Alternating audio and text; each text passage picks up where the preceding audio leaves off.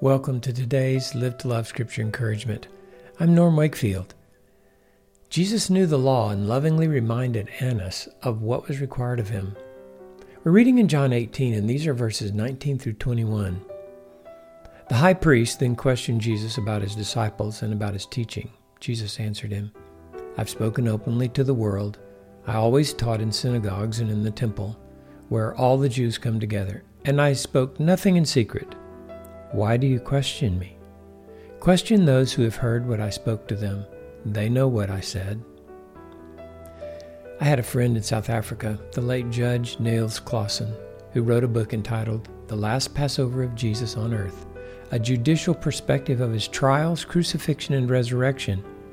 He outlined the Jewish requirements for a fair trial from the Jewish Mishnah, the oldest authoritative codification of Jewish laws compiled over a period of two centuries. Quote, this jurisdiction was vested in the Jewish council or Sanhedrin comprising the high priest, elders, and scribes, a total of 71. There were exceptionally strict regulations for trials. The complainants had to uh, apprehend the accused during daylight hours and then bring the prisoner to court. Secondly, a capital crime had to be heard during daylight hours. Third, the bench was not allowed to interrogate the accused. Now remember that one.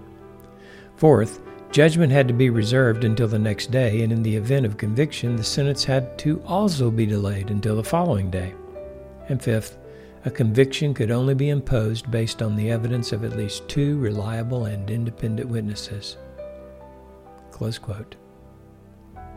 The first two regulations were ignored as they arrested Jesus during darkness and they were intent on a capital crime. The third regulation was mocked as the high priest questioned Jesus.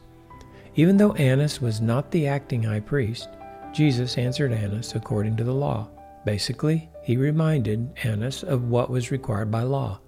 Jesus had spoken openly, and thus there were plenty of opportunities for witnesses to be summoned and to testify. So Jesus asked, Why do you question me? This is an amazing act of love in the midst of confrontation. He was actually speaking to Annas' highest good. Even though he knew it would cost him, he knew his fate was already determined. Even yet, without making any accusations against him, he lovingly reminded Annas and the rest of the court of what was right.